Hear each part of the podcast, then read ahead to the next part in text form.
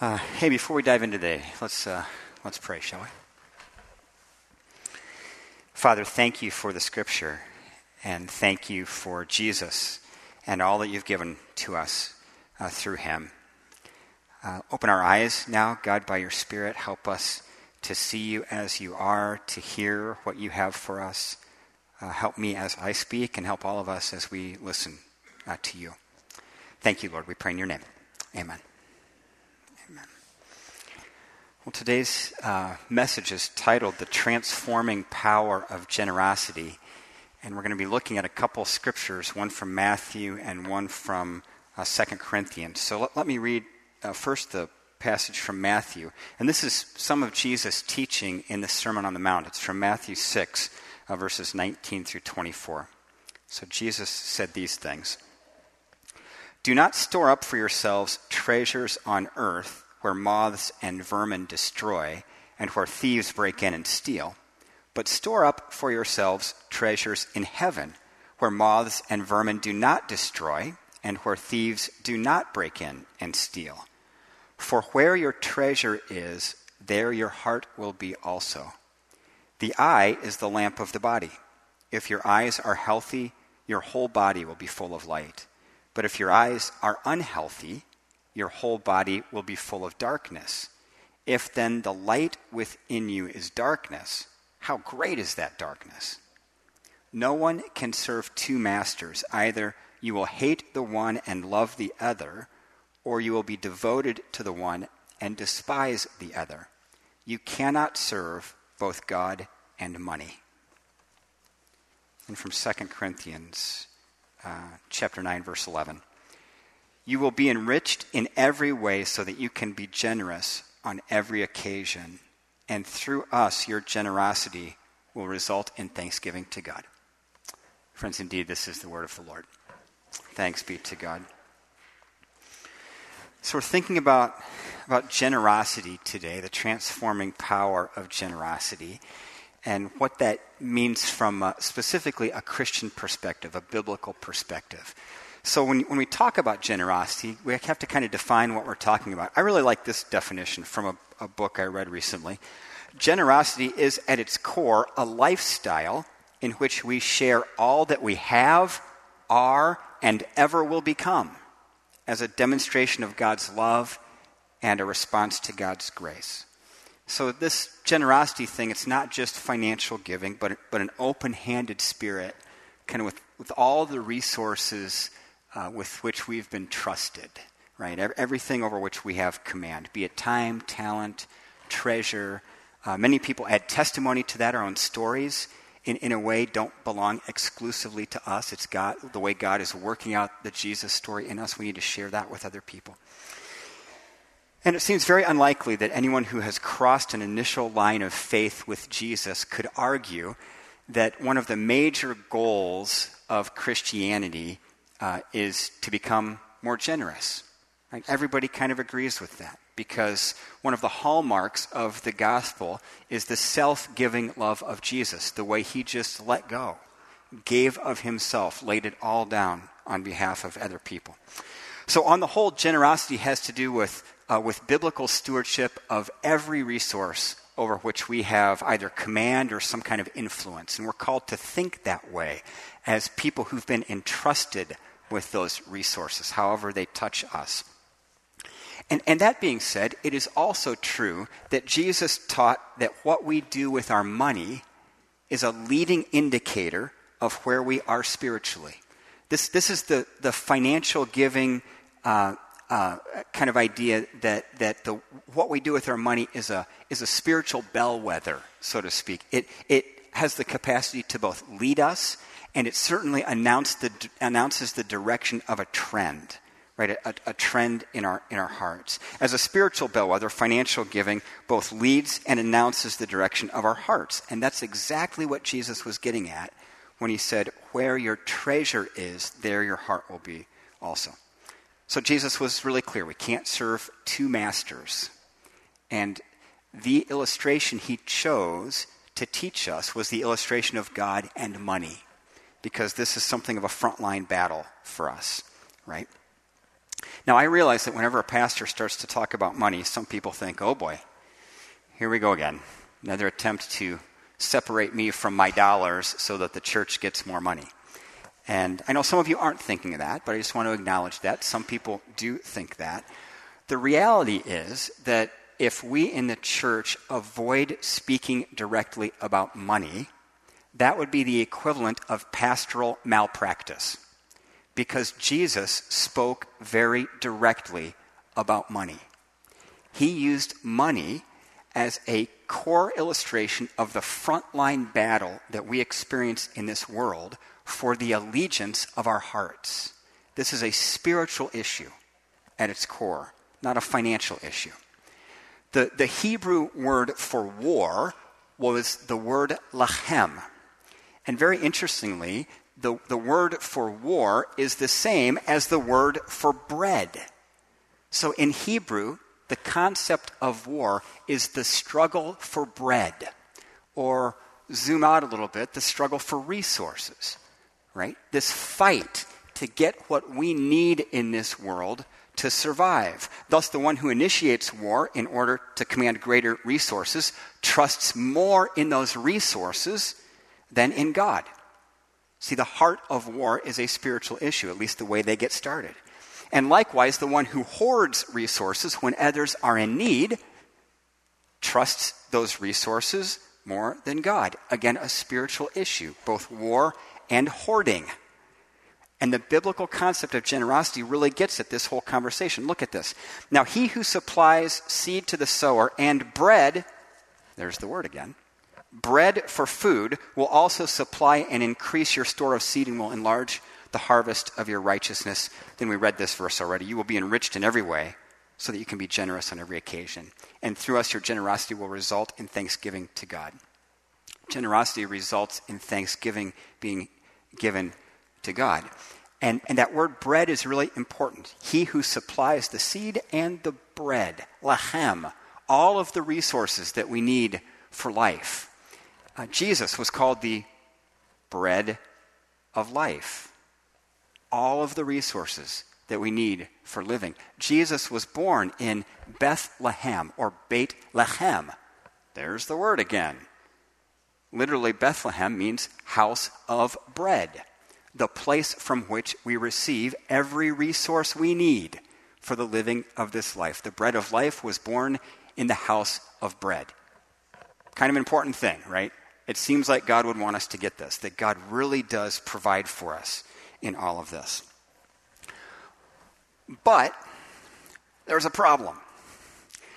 If you're a fifth regular, the name Christian Smith might ring some bells for you. I speak of him often in sermons. Our missionary Rick Peterson, who was with us several weeks ago, brought him up as well. Christian Smith is a sociologist at Notre Dame, best known for his work with American young people and what they actually believe. Not what they say they believe now, but what they actually believe. And we've talked quite a bit about that. But in, an, in another study that he did with a man named Michael Emerson, I believe, Christian Smith looked at religious financial giving throughout our country. And he kind of broke this down to, to try to figure out what religious people in our country actually believe, kind of by segment. So he came to identify what American Christians actually believe about financial giving. And to summarize their findings, he coined this phrase discretionary obligation. That on the whole, Christians in the United States understand financial giving to be discretionary know, something we do when we can to the degree we can, and obligatory, that we really should do this.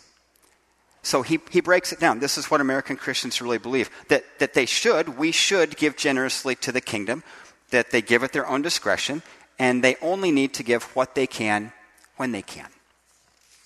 Now, the spiritual rub in all this gets back to the stuff that Jesus taught about. The statistics about giving in the American church can really mean only one of a couple things, right?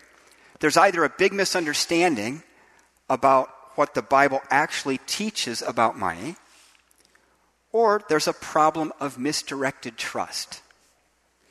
And it's really not an either or, it's probably both, right? Uh, because this, this is one of the front lines, Jesus said. what we do with our finances is really, really important. So let me, let me run through some of the basics of biblical teaching on finances. For some of you who've been around the church for, for decades, this will be nothing new. Uh, but if our understanding is that every five years or so, 30 to 50% of the people in a church are new, then we need to keep teaching this message over and over again. So, so what does the Bible say about giving? First, let's talk about why we give financially. What does the Bible say about that? Look at this. For God so loved the world that he gave his one and only Son, that whoever believes in him he shall not perish but have eternal life. God so loved that he gave. Now, a basic biblical understanding of life is that you can give without loving, but you cannot love without giving. You can give without loving, but you cannot love without giving. It's impossible. So, reason number one, we give because we love, actually. Second, a story Jesus told of a, of a rich young ruler. A, a guy came to Jesus asking, What must I do to inherit eternal life? And Jesus said, Well, obey all the commandments. And the guy said, Well, I've done all that. And then Jesus said this One thing you lack. Go sell everything you have and give to the poor, and you will have treasure in heaven. Then come follow me. At this, the man's face fell. He went away sad because he had great wealth. notice what Jesus told him to do. He said, Go sell everything and give to the poor. Cash out. Cash out. And give to the poor. He didn't say give it all to the poor. He said, Give to the poor. Jesus didn't tell the guy to give the money to him because Jesus didn't need the money. Jesus doesn't need our money. The Bible is clear on that. The cattle on a thousand hills belong to God. Jesus doesn't need our money, so why the command to give from Jesus to this man? Because the guy needed to give. Right? Jesus saw that money had a hold of his heart, that his trust was misdirected. And the best route to spiritual health was to release the object of his misdirected trust. His money, in this case. For us, it might be our money or it might be something else. Right? The spiritual issue is the same. Whatever it is that we're trusting in that's not Jesus, we need to let go of. And the rich young ruler wanted something from Jesus, but he was unwilling to release that of greatest value to him. And he, he went away sad. And notice that he was invited uh, with the same invitation extended to the apostles. Did you catch that? Come follow me. That's exactly what Jesus said to all of the apostles who said yes to that, that invitation by the way. And there's a, there's a whole context here. When a Jewish rabbi said that to a person, the rabbi was communicating a whole world of understanding to that individual. They were saying, hey, come follow me.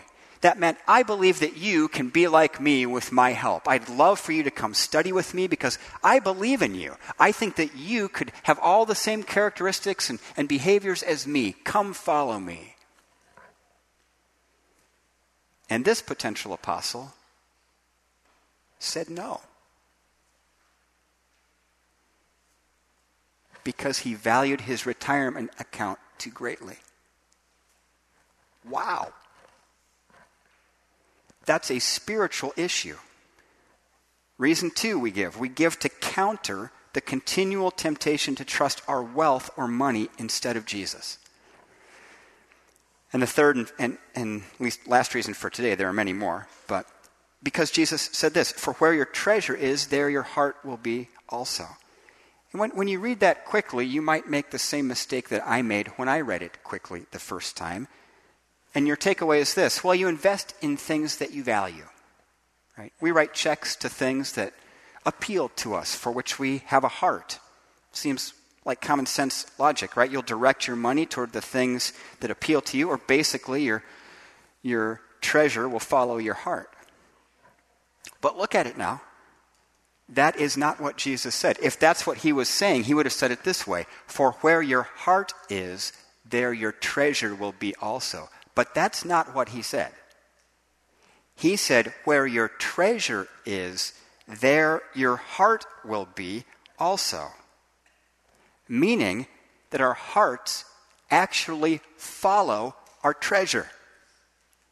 The place where we invest or give things of value to us, our hearts will follow that.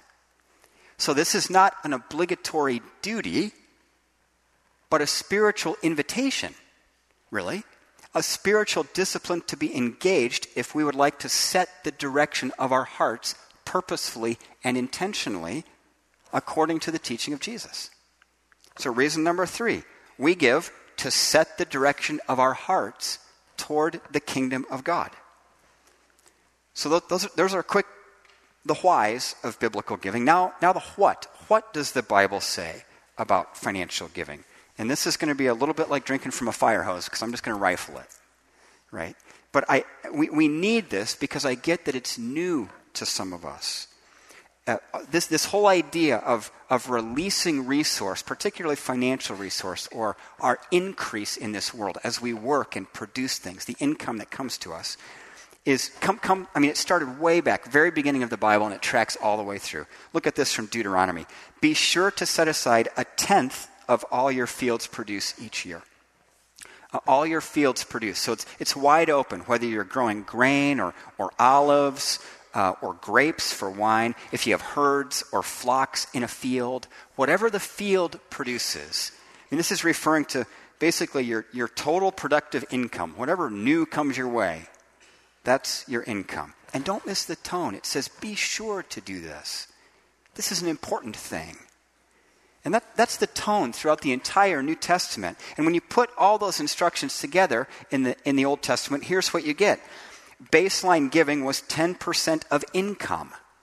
That, that's literally what the word tithe means. It means 10% of something. Uh, so baseline giving was considered to be a tithe. Income was one's gross income. Again, everything that the field produces uh, was the way we thought about this in the Old Testament. And giving was to be the first thing that we did with our resources, not the last. It wasn't the discretionary bit, like Christian Smith's study, right? The thing we might do at the end if there's enough left. This was the first thing we did with our financial resources.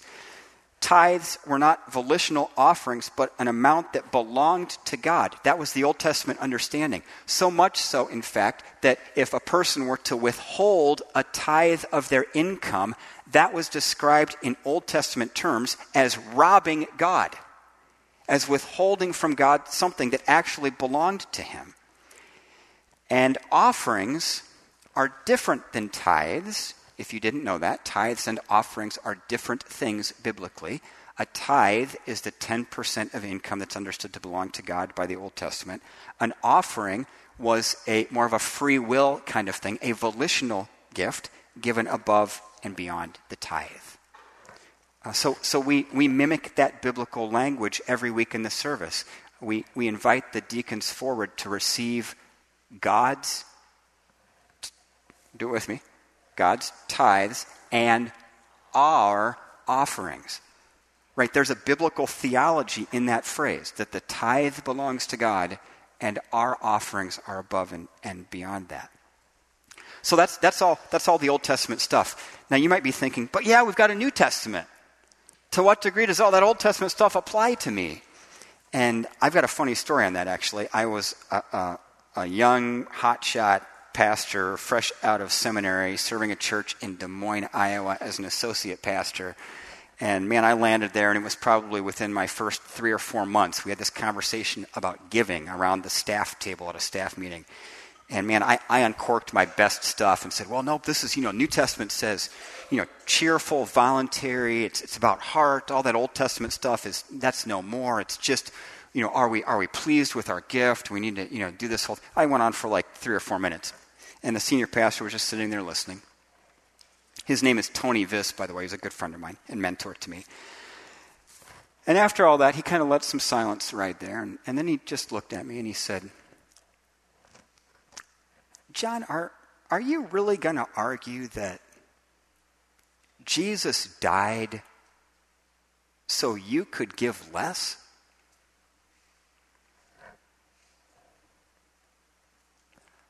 Well, now that you put it that way, You know, we, we, we don't believe that the New Testament nullifies the Old Testament. We believe the New Testament fulfills the Old Testament. So the question for us is how does New Testament teaching on financial giving fulfill the Old Testament teaching on financial giving? Because the New Testament adds crucial elements like these giving is to be voluntary, not under compulsion. This is not one of the items on a religious checklist that we need to mark off to make sure that we're right with God. Jesus saves us, not any of our own action on our behalf. Giving is to be cheerful, not reluctant, not, not obligatory, right? As Christian Smith found that most American Christians believe about financial giving. Uh, but, but joyful, not because we have to, but because we get to.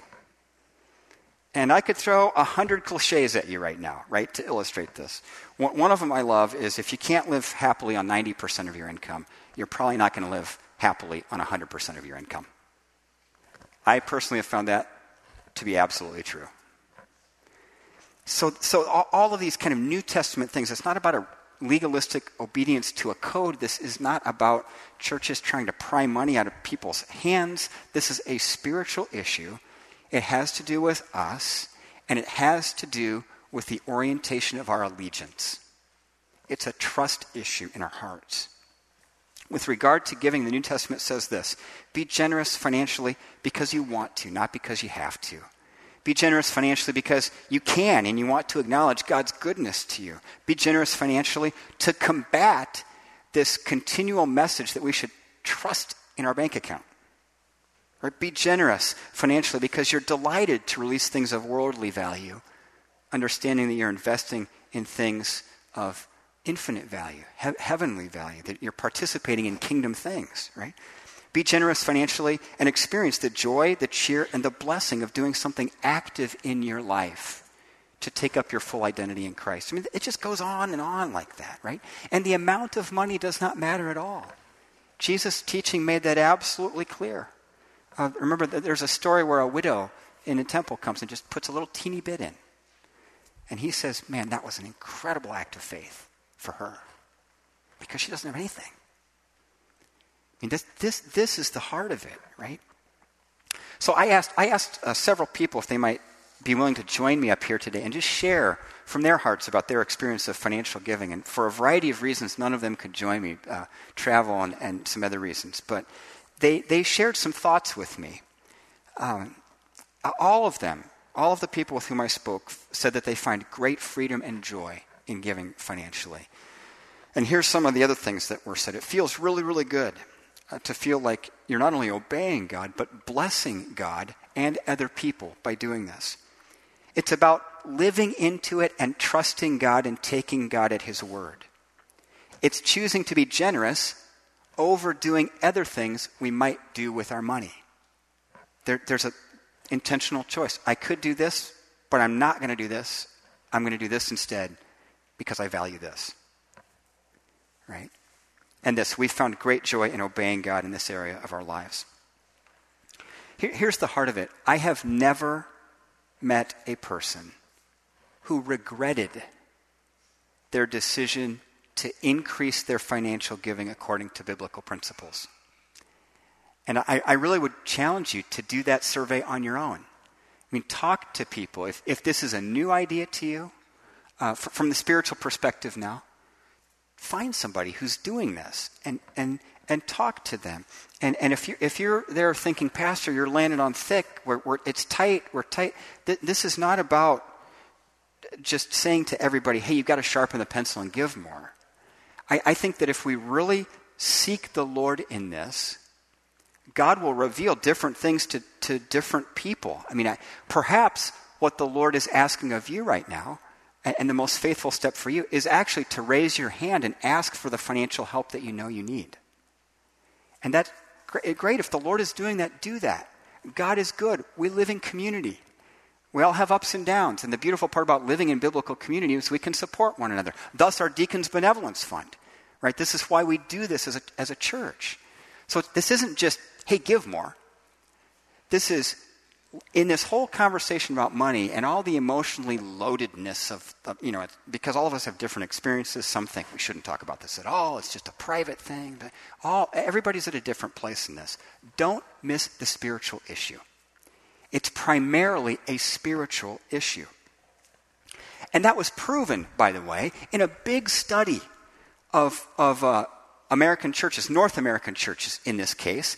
And, and uh, there were categories of spiritual growth identified by people who were Christ followers.